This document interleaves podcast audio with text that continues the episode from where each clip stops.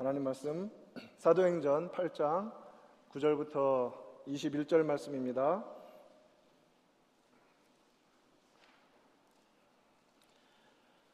교독하겠습니다. 9절을 제가 먼저 읽겠습니다.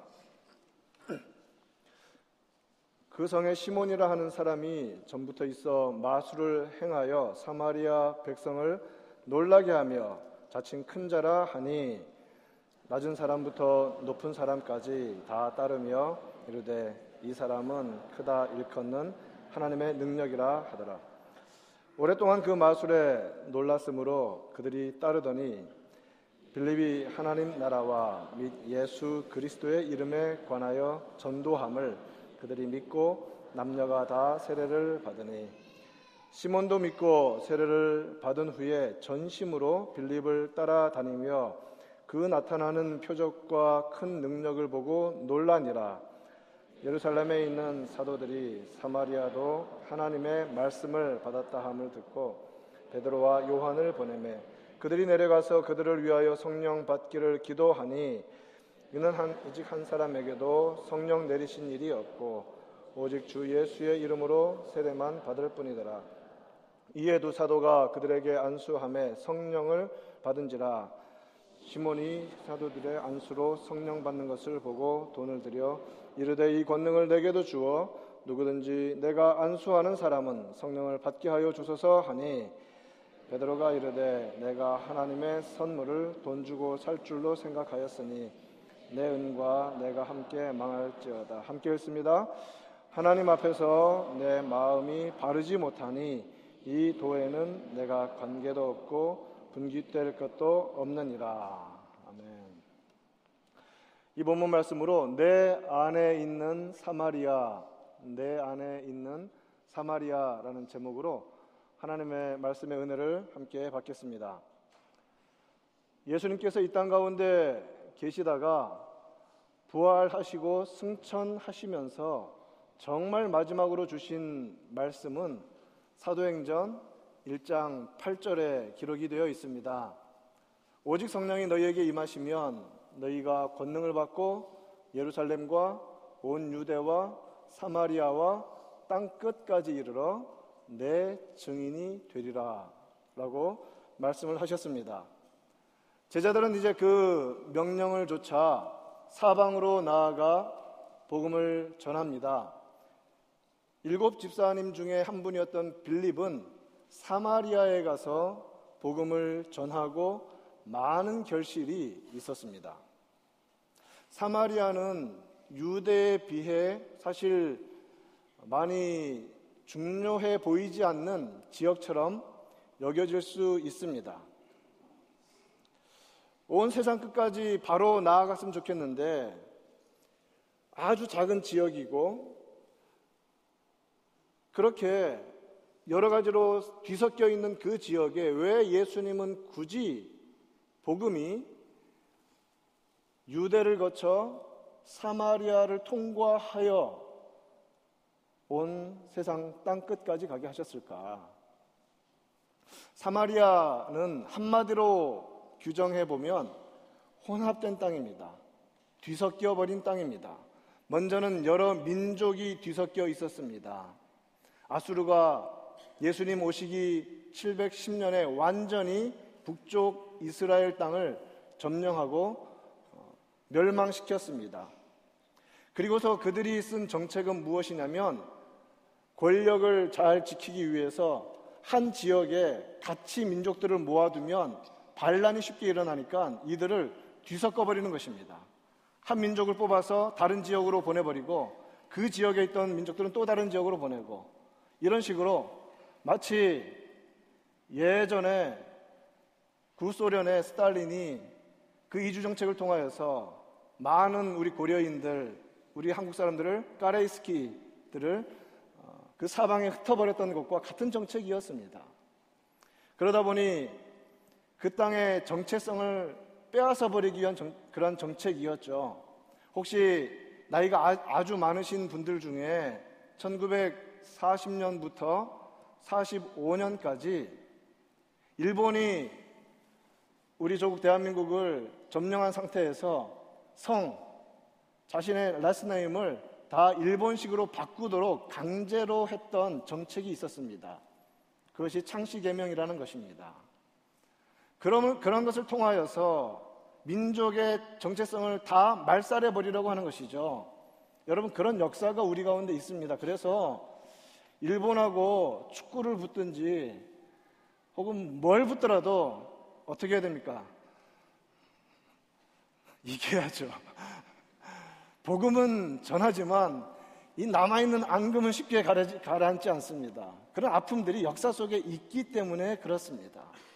정체성을 말살해버리려는 것입니다. 아수르의 그런 정책에 따라서 여러 지역에 있는 사람들이 북쪽 이스라엘 지역으로 와서 거주하게 되었습니다. 이스라엘은 오히려 뽑혀가지고 하나님께서 말씀하신 대로 하나님의 계명을 지키지 않았기 때문에 그 약속의 땅에서 뿌리째 뽑혀서 이방 땅으로 던져짐을 당해버렸습니다.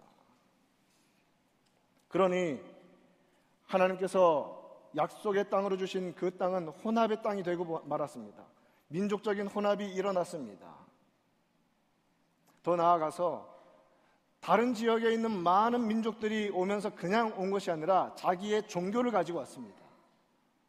저마다 믿는 자신의 종교를 가지고 오니까 그 땅은 말 그대로 그냥 다양한 이방 종교의 박물관처럼 사람 숫자만큼, 민족 숫자만큼 온갖 잡된 신을 섬기는 곳이 되고 말았죠. 하나님께서 진노하셔서 사자들을 보내어 그들을 괴롭히십니다. 그럴 때 아수르 왕에게 부탁해서 제사장을 보내서 우리가 이 땅의 신 여호와를 믿도록 도와주십시오라고 하니까 어떤 일이 벌어졌습니까? 이제는 각자 저마다의 신도 섬기고 여호와도 섬기는 그런 땅이 되고 말았어요.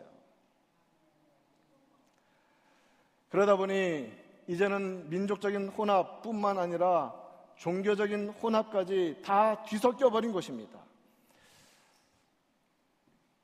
유대를 지나 사마리아를 통과하여 온 땅끝까지 복음을 전하라고 하신 주님, 이 사마리아와, 사마리아와 같은 이 혼합된 것, 하나님도 섬기지만 다른 것도 섬기고, 하나님을 믿는다고 말하지만 내 속에 다른 것을 더 추구하는 이런 혼합 신앙은 우리 속에 내 안에 사마리아로 자리 잡고 있지 않습니까?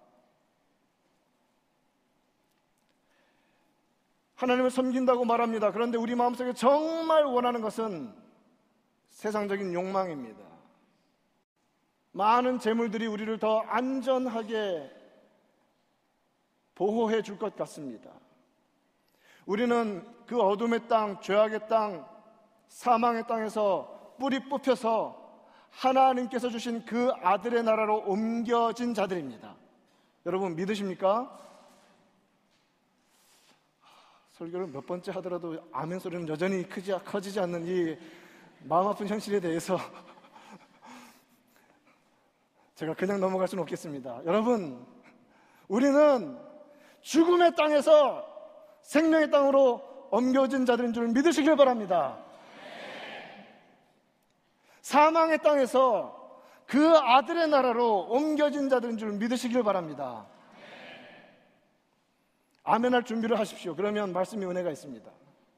아멘 안 하려고 작정하고 있으면 아무 소리도 귀에 안 들어옵니다.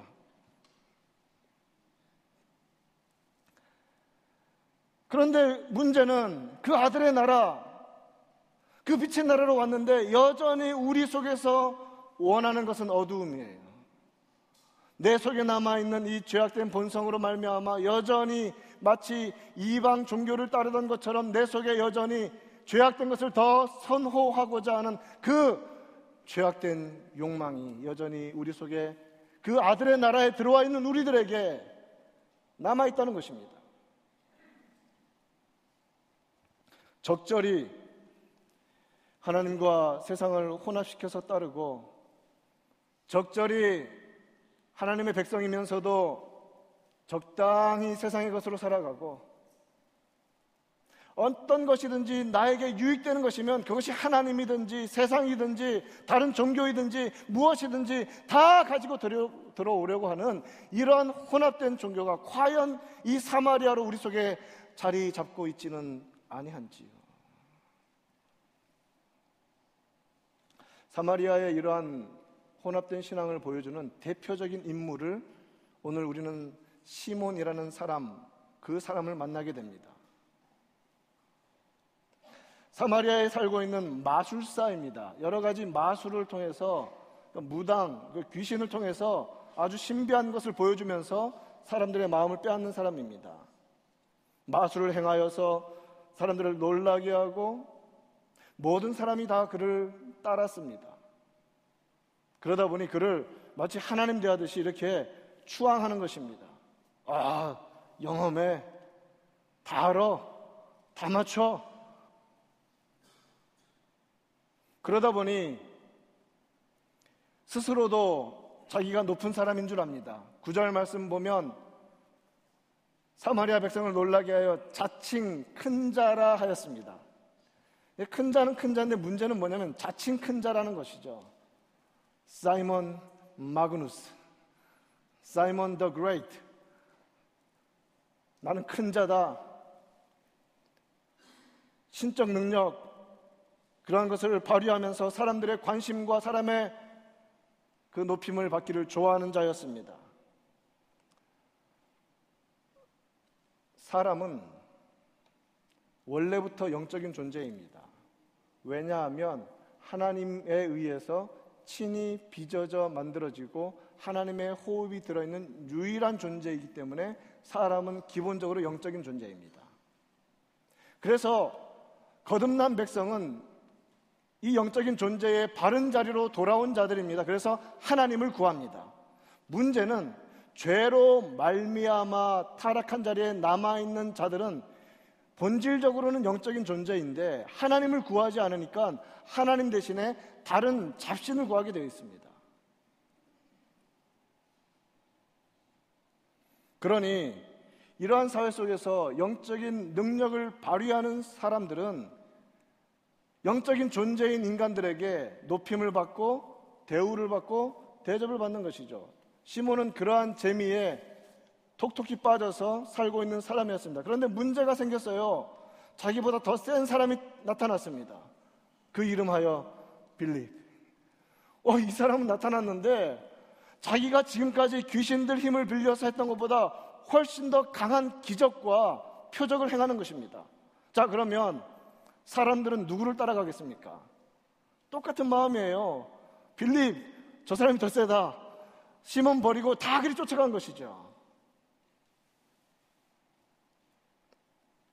그런데 그것은 단순히 쫓아간 게 아닙니다. 복음을 받아들였기 때문에 시몬을 따를 때에 결코 느끼지 못하던 것이 그들에게 나타났어요. 무엇이냐면 그 성에 큰 기쁨이 넘쳤더라. 예수님 만나면 기쁩니다. 귀신 따라가면 기쁨 절대 없습니다. 그것이 바른 영적 존재로서 하나님 만났을 때 우리 심령 속에 기쁨을 주시는 이유가 바로 거기에 있어요. 진짜를 만나니까 마음이 기쁩니다.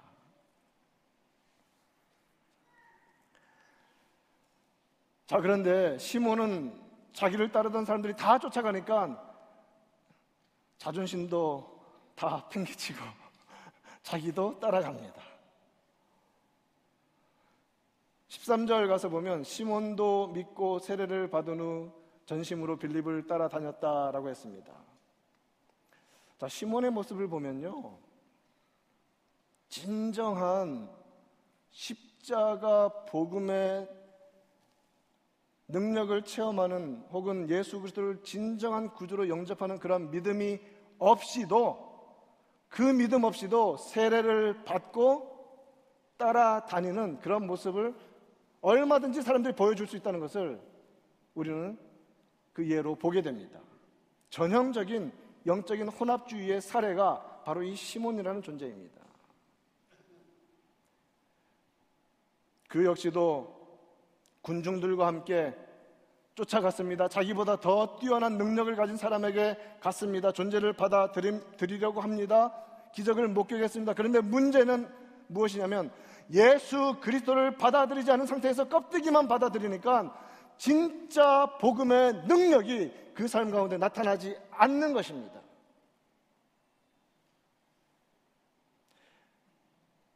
시몬의 모습을 보면 세례에 대한 정말 잘못된 이해가 어떤 것인지를 알 수 있습니다. 여러분, 세례가 무엇입니까? 모든 사람들 앞에서 나는 이제 죽고 예수로 산다. 예수님이 나를 위해 죽으신 것처럼 나도 이제 예수를 위해 죽겠다. 나는 더 이상 세상의 사람이 아니라 하나님의 사람이다 라고 선언하고 낮아지는 자리가 세례입니다. 그렇게 선언하며 인치는 자리가 세례의 자리입니다. 그런데 빌립은 여전히 자신이 가지고 있는 그 기준으로 세례를 이해하는 것입니다. 무엇이냐면, 아, 세례를 받으면 내가 지금까지 발휘했던 그러한 영적인 능력보다 훨씬 더 강한 그 존재에게 내가 연합되어서 합일되어서 더 많은 능력을 가진 사람이 될 수 있겠다라는 생각을 가진 것이죠. 세례의 기본적인 출발이 어디에 있습니까? 자기에게 있는 거예요.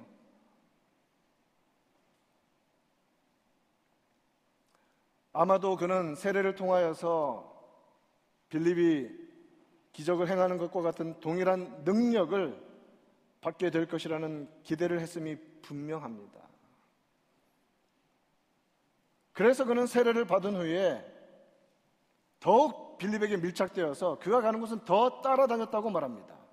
13절 말씀 보면 시몬이 믿고 세례를 받은 후에 전심으로 빌립을 따라다니며 여기서 이제 전심이란 이런 표현들은 여러분 그냥 번역상의 이러한 표현이지 그가 진심으로 예수 그리스도의 복음을 받아들였다는 그런 의미는 아닌 것입니다.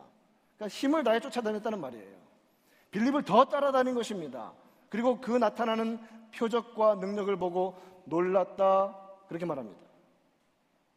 시몬은 예수님에게 관심이 있는 것이 아니라 기적에 관심이 있었습니다. 표적에 관심이 있었습니다. 저와 여러분의 신앙의 관심이 어디에 있습니까? 도대체 우리는 이 신앙생활을 통해서 더 얻고 싶은 것이 무엇입니까?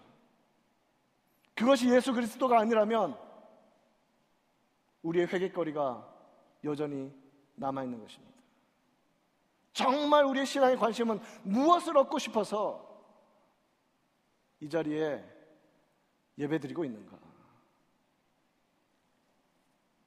혼합신앙이라는 것은 무엇입니까? 이 시몬의 모습을 통해서 우리는 쉽게 찾을 수가 있어요. 이 사마리아, 이 혼합된 것, 내 속에 있는 혼합신앙이 어떤 것일까 알고 싶다면 이 시몬의 모습 속에서 보면 신앙의 외적인 형태는 다 갖추고 있어요. 세례도 받았습니다. 열심도 있습니다. 잘 따라도 다닙니다. 필요할 때마다 놀라운 일이 벌어질 때 놀래주기도 합니다. 누가 보더라도 신앙인처럼 보입니다. 그런데 그 속에 그 마음 깊은 곳에 자기를 위해 대신 죽어주신 예수 그리스도 그 죄악에 대한 정말 가슴을 치는 회개, 죄의 참상에 대한 그런 그 더러운 것에 대한 엎드러짐이 없이 또한 예수 그리스도의 은혜에 대한 가슴 벅찬 그 진정한 감사와 진정한 회개 없이 껍데기로 세례받고 껍데기로 따라다니고 껍데기로 놀라고 껍데기로 다 신앙적인 모습을 갖춰가는 것. 우리 속에 그러한 모습이 얼마나 쉽게 들어올 수 있는지 그런 혼합주의 혹은 자기 중심주의는요, 기회를 노리고 있어요. 아주 쉽게 나타납니다. 빌립이 그러한 놀라운 능력으로 그 자리에서 예수 그리스도의 복음을 전파하자 많은 사람들이 예수님께 왔습니다. 그런데 오순절에 일어난 것과도 같은 성령의 임함은 아직 일어나지 않았었어요. 그러자 보고를 받은 예루살렘 교회에서 베드로와 요한을 파송합니다.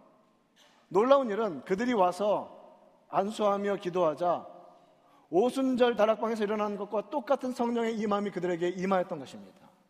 그 일들은요, 나중에 베드로가 고넬류 집안에 가서 복음을 전파할 때 또 일어납니다. 요엘 선지자의 말씀을 통해서 이 마지막 날에 성령을 부어주신다는 그 초대교회의 강력한 역사는 예루살렘에서 일어났죠. 사마리아에서 지금 일어나고 있죠. 그 다음에 이방인을 대표하는 고넬료 집에서 일어나고 있죠. 이 순서가 그대로 지금 재현되면 일어나고 있는 것입니다. 예수님 말씀이 그대로 나타나고 있는 거예요.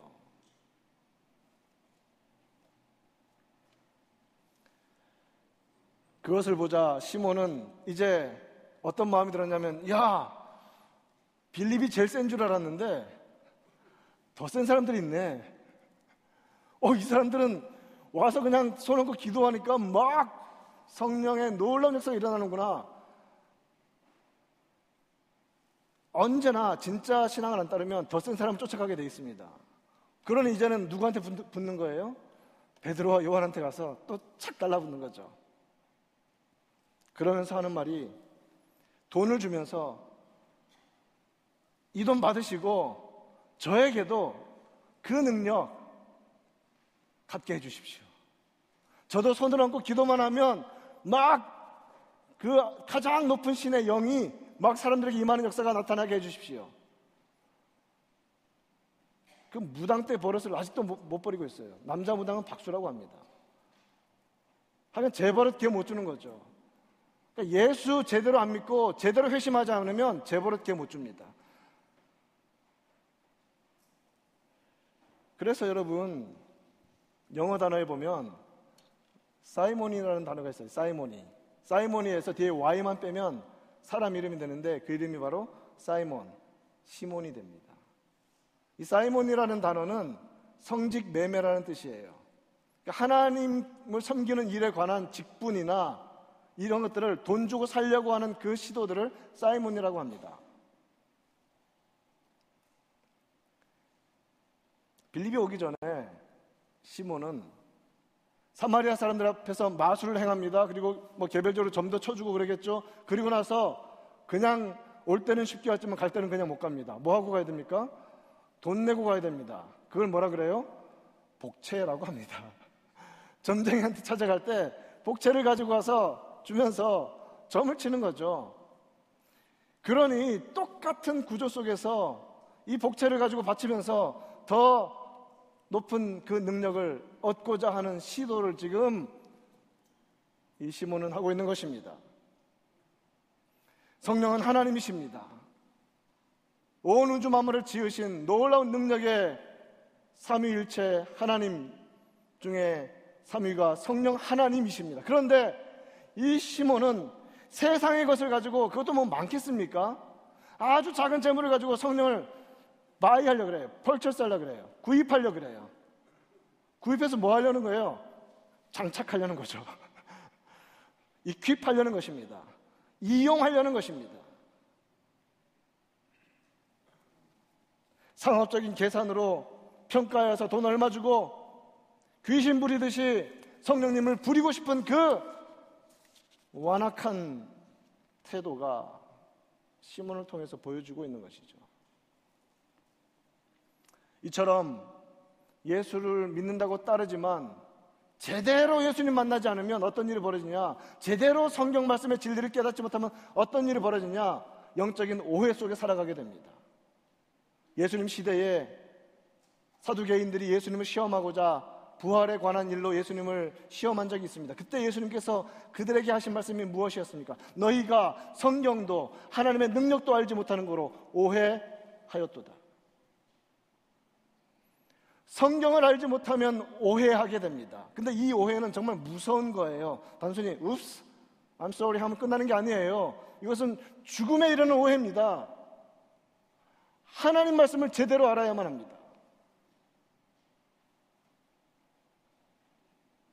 성령께서 임하시면 어떤 일이 벌어집니까? 성령께서 임하시면 예수 그리스도는 주님이시요 살아계신 하나님의 아들이십니다. 라고 고백하게 만듭니다.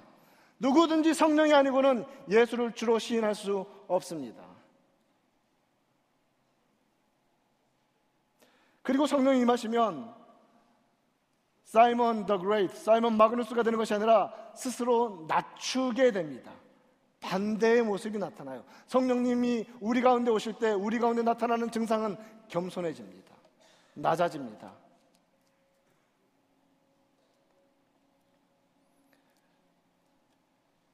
하나님이시면서 이 땅에 종의 모습으로 오신 예수 그리스도의 마음을 품어 낮아지게 하십니다. 우리의 신앙이 성경 중심, 하나님 중심, 예수님 중심, 성령님 중심으로 완전히 사로잡혀 있지 않다면 우리는 신앙도 진리도 성령의 능력도 모르는 상태에서 단순히 외적인 믿음의 모습 몇 가지만 가지고 자신을 하나님을 믿는 사람이라고 잘못 말할 수도 있습니다. 더 나아가서 정작 중요한 진리를 붙잡아야 하는 자리에서 완전히 딴소리 하면서 자의적인 해석으로 성경과 하나님에 대한 자기 중심적인 태도에 사로잡혀 버리고 맙니다. 자, 왜 사마리아는 그러한 지역이 되고 말았을까? 단순히 710년 예수님 오시기 전에 사마리아에 이방 민족들이 와서 뒤섞여가지고 그런 일이 벌어졌을까? 아니요. 그 뿌리를 좀 더 캐내가 보면 누가 보이냐면 북쪽 왕국을 하나님의 명령 따라 세움받게 되었던 여로보암의 죄가 보입니다. 하나님이 그를 세워주셨음에도 불구하고 그는 어떤 불안감이 있었냐면 자기의 권력을 놓칠 것 같은 불안감이 있었어요. 그 중에서 가장 불안한 게 무엇이냐면 북쪽에 열 지파가 한 나라를 이루었지만 그 사람들 마음 속에 동경하는 자리가 있어요. 그곳이 어디냐면 예루살렘. 제사 드리는 성전이 있는 예루살렘을 항상 이스라엘 백성들은 동경하게 되어 있습니다. 그래서 1년에 세 차례씩 꼭 절기에 예루살렘 성전에 가서 제물을 바치고 그 축제를 하는 것이죠. 문제가 생겼어요. 남쪽하고 북쪽이 갈라졌는데 북쪽을 다스리던 이 여로보암 왕이 어떻게 하면 어떻게 하면 이 통치하는 백성들을 남쪽으로 가지 못하게 만들까? 정치적인 천재였던 것 같습니다. 있다. 무엇이냐면 아론이 애굽에서 인도하여 낸 하나님을 눈에 보이는 금송아지 형상으로 만들어냈던 그 토속 종교가 여전히 뿌리 내리고 있었어요. 그것을 이용해서 두 마리의 금송아지를 만들었습니다. 한 마리는 북쪽에 단이라는 곳에 세워놨어요. 한 마리는 이 남쪽과 경계에 가까운 베델, 이라는 곳에 세웠습니다. 그리고 나서 말합니다. 자, 예루살렘 성전, 그 뭐 멀리까지 가냐? 멀리 갈 필요 없다. 너희들 사는 곳에서 가까운 곳에 가서 눈에 보이는 그 하나님께 제사해라. 이것이 하나님께서 용서하지 않으셨던 여로보암의 죄였습니다. 그것이 첫 번째입니다. 세 가지 큰 것 중에서 가장 출발이 되는 죄가 바로 그것이었습니다. 사실 사마리아라는 땅에 그 혼합된 종교의 진짜 뿌리는 여로보암 거기에 있었어요.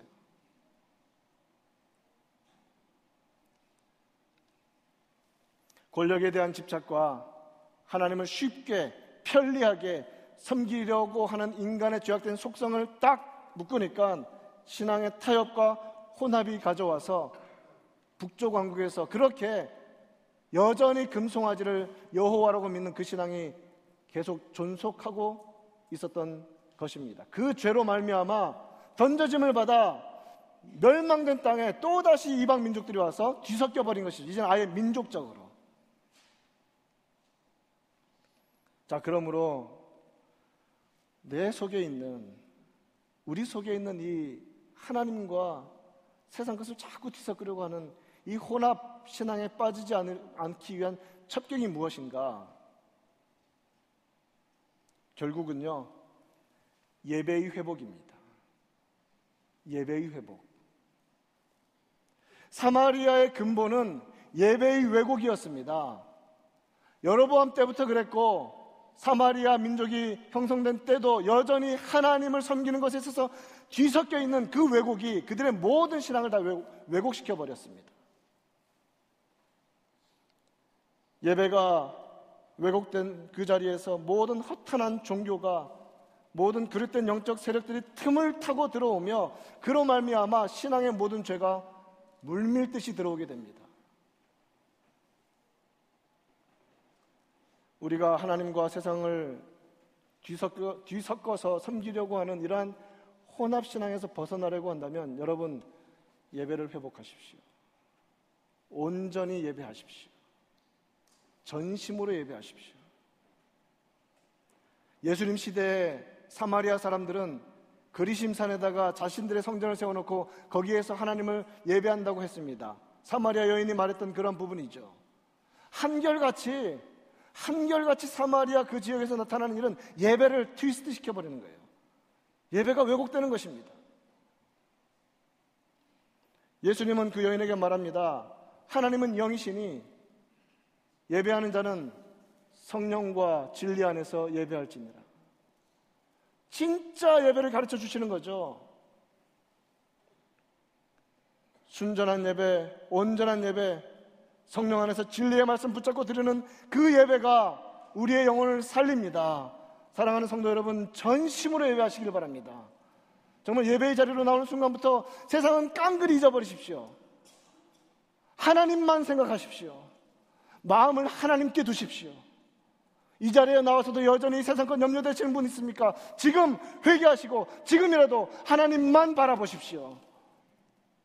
예배하는 자리에서만큼이라도 세상을 좀 생각하지 맙시다. 지금 아무리 염려하고 걱정해봤자 되어질 일 하나도 없어요. 단 하나도 바꿀 수 없습니다. 그런데 예배에 집중하시면 다 바뀝니다. 하나님이 바꿔 주십니다. 그 놀라운 축복의 자리에 지금 우리는 함께 나와 있습니다.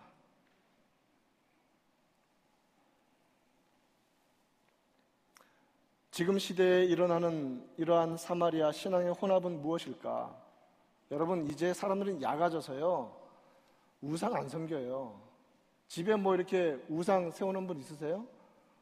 불쌍하지 금덩어리로 만들어서 못 버리고 계신 분 계십니까? 빨리 갖다 금은 아까우니까 버리지 말고 녹여가지고 다른 거 쓰세요. 요즘 사람들은 약아져가지고 우상 안 섬겨요. 그러면 우상 숭배가 없느냐? 그럼 혼합 종교가 없느냐? 그런데도 우리는 없다고 말은 못 하거든요.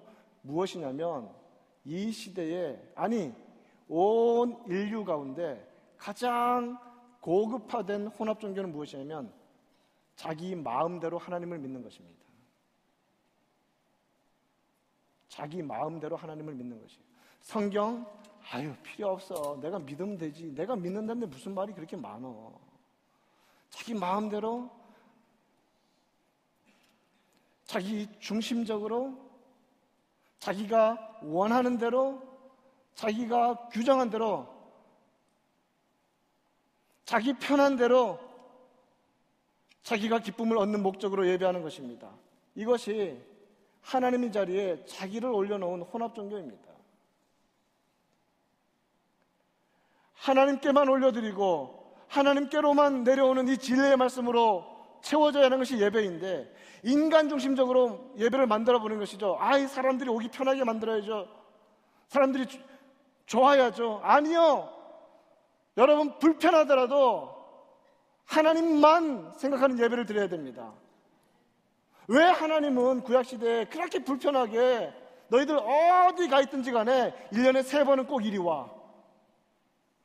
예배의 중심, 예배의 정신을 가르쳐 주시는 거예요. 하나님 앞에 나올 때 결코 사람 중심적인 그 human centered 된, God centered 되지 아니하고 사람 중심이 돼서 그러한 예배 모든 예배의 순서와 예배의 모두와 예배의 방식과 모든 예배 가운데 하나님 아는 사람이 중심되는 것이 지금 시대의 가장 위험한 사마리아입니다. 혼합신앙입니다. 여러분 세상은 어차피 하나님 안 섬겨요. 혼합신앙은 하나님을 섬긴다고 하는 사람들 속에서 일어납니다. 여러분 가라지는 놈 밖에서는 자라지도 않아요. 꼭 알곡 속에서만 자라요.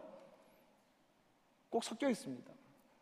그런데 그거 자기 힘으로 뽑아낼 생각 하지 마세요. 나중에 하나님이 알아서 예수님이 알아서 뽑을 거니까.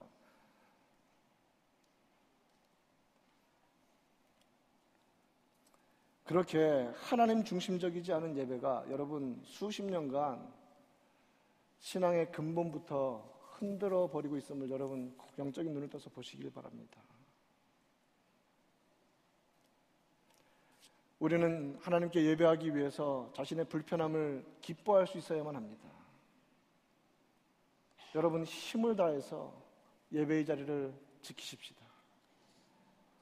정말 하나님께 찬양하는 그 시간부터 하나님께 하나님 교회를 향하는 그 발걸음부터 정말 힘을 다해서 준비하십시다. 여러분 요즘은 다 이렇게 캐주얼하게 편안하게 예배 드리는 것이 자연스럽지만 저는 좀 그런 권면을 좀 하고 싶어요. 여러분 예배 드리는 유니폼을 좀 가, 는 것도 좀 좋을 것 같아요. 저는 이 양복은 예배 드릴 때만 입거든요. 이 설교 양복. 하나님 앞에 설 때 그것이 뭐, 어떤 외형적인 뭐 거칠의 신앙입니까? 우리의 몸과 우리의 삶 전체가 영적인 예배로 드려져야 한다면 이 자리, 예배의 자리에 나올 때는 하나님 앞에 나아간다는 그런 정말 정성된 마음으로 힘을 다해서 내 외면과 내면이 가장 최선으로 주님 앞에 나와야 할 줄 믿습니다.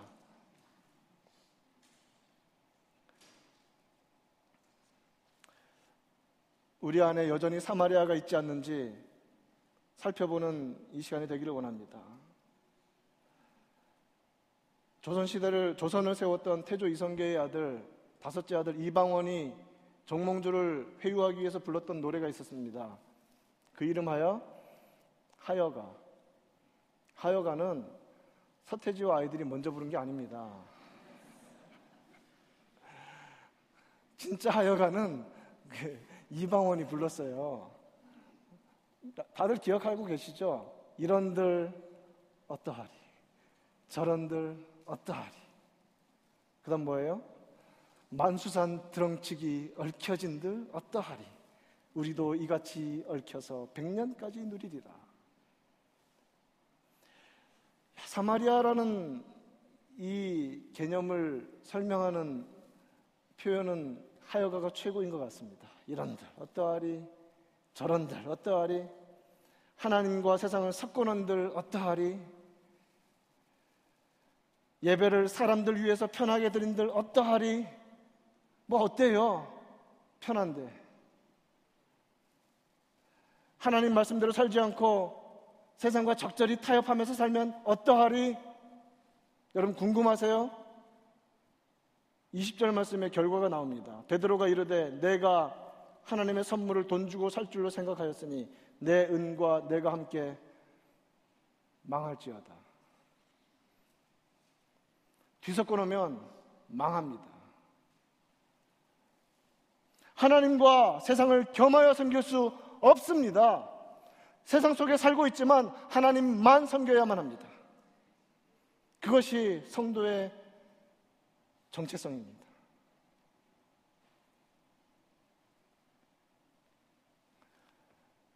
우리 주님께서 사마리아의 복음을 전하라고 하십니다. 예루살렘과 온 유대와 사마리아와 땅 끝까지 이르러 내 증인이 되거라.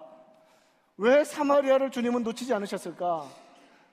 주님은 하나님께서 이스라엘 백성에 주셨던 그 약속의 땅, 가나안 땅의 그 진짜 믿음을 예수님의 복음으로 완전히 회복시키시기를 원하시는 거예요. 여러분, 결국 구원은 하나님이 이루십니다. 그 사마리아 땅의 회복도 예수 그리스도의 십자가 복음이 회복시키는 것입니다. 하나님이 원래 의도했던 그 땅으로 되돌려 놓는 것이 십자가 복음입니다. 사마리아. 주님은 역시 우리 속에 있는 혼합된 이 상태를 바로잡고 싶어 하십니다. 인간의 죄로 얼룩진 그 영혼들과 땅, 그 뒤섞여진 땅을 십자가로 정결하게 하기를 원하십니다. 그러므로 사랑하는 성도 여러분, 내 속에 있는 사마리아를 외면하고 뒤로 한 채 무작정 땅끝으로 달려가는 우리가 되지 않기를 원합니다. 내 속에 사마리아의 성령의 역사가 일어나기를 간절히 축원합니다.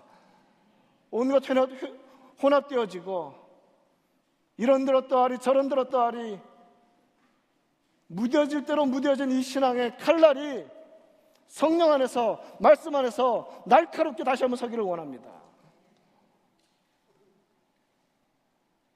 그래야 해서 정말 우리 가운데 참된 회개가 일어나고 혼합된 것들을 과감히 거부하며 주님께서 기뻐하시는 십자가 복음의 능력으로 온전히 복음을 이제 내가 전하는 자로서 계속해서 계속해서 살아, 살아나가는 놀라운 은혜가 우리 가운데 넘치기를 우리 구주 예수님의 이름으로 축원드립니다. 아멘. 기도하시겠습니다. 하나님 아버지 참으로 감사합니다.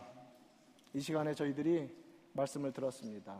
주님, 이 말씀이 우리의 심령 가운데 잘 박힌 못과 같기를 원합니다. 주님, 우리 속에 끊임없이 세상과 하나님을 겸하여 섬기려고 하는 여전히 남아있는 사마리아를 주님 제하여 주시고 믿음으로 주 앞에서는 우리 되게 하여 주시옵소서. 우리 구주 예수님의 이름으로 기도하옵나이다. 아멘. 다 같이 자리에서 일어나셔서 우리 마지막 찬송 어, 예배의 회복을 위해서 우리 보좌 앞에 모였네. 여러분